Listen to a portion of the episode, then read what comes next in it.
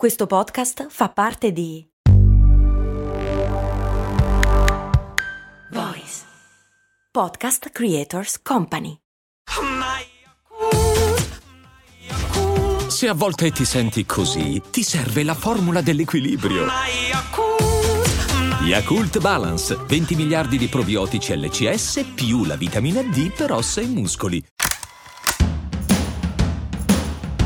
Benvenuti miei cari e miei cari amici e amiche qui su Brandy, io sono Max Corona e come ogni venerdì sono rilassato ma anche impaziente di vedere o meglio ascoltare con voi una delle campagne pubblicitarie dietro la quale possiamo vedere il lampo del genio. Il Natale si sta avvicinando amici miei, quindi mi sembra d'obbligo e doveroso rispolverare una di quelle pubblicità che per prime mi hanno fatto avvicinare a questa nobile arte. Protagonista di questo episodio è il brand Motta, il mitico marchio dei panettoni.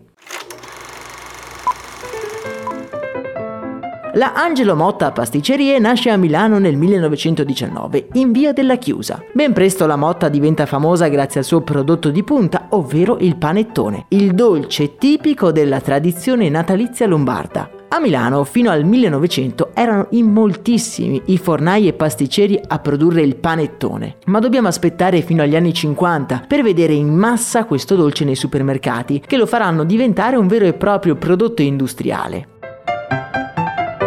La motta è sempre stata sinonimo di panettone, anche se negli anni ha dovuto affrontare sfide non indifferenti. Panettone vuol dire tradizione e la sua ricetta è rimasta invariata più o meno da un secolo.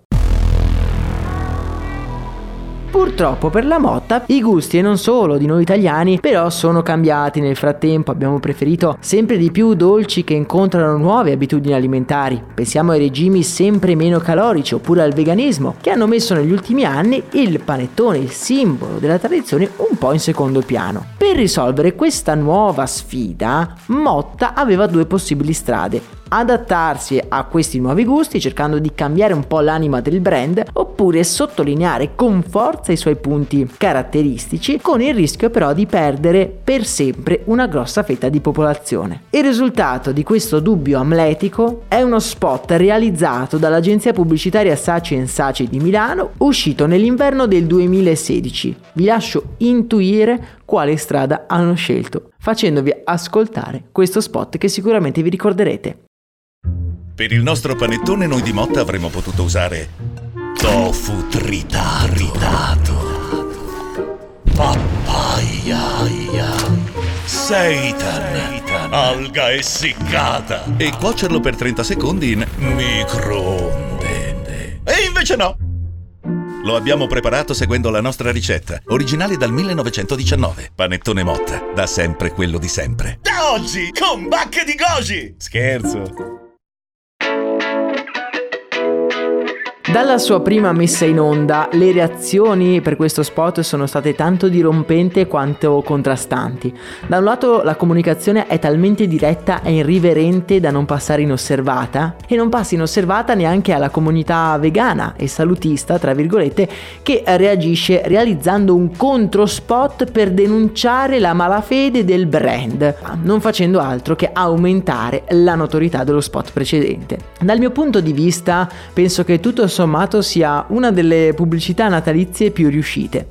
Dobbiamo sempre ricordarci che le pubblicità hanno un obiettivo ben specifico e quello di questa pubblicità è quello di rimarcare il valore tradizionale di questo dolce e quindi anche del brand Motta. Forse, e questa è solo una mia considerazione, al giorno d'oggi, nel 2022, non sarebbe così efficace come lo è stato qualche anno fa.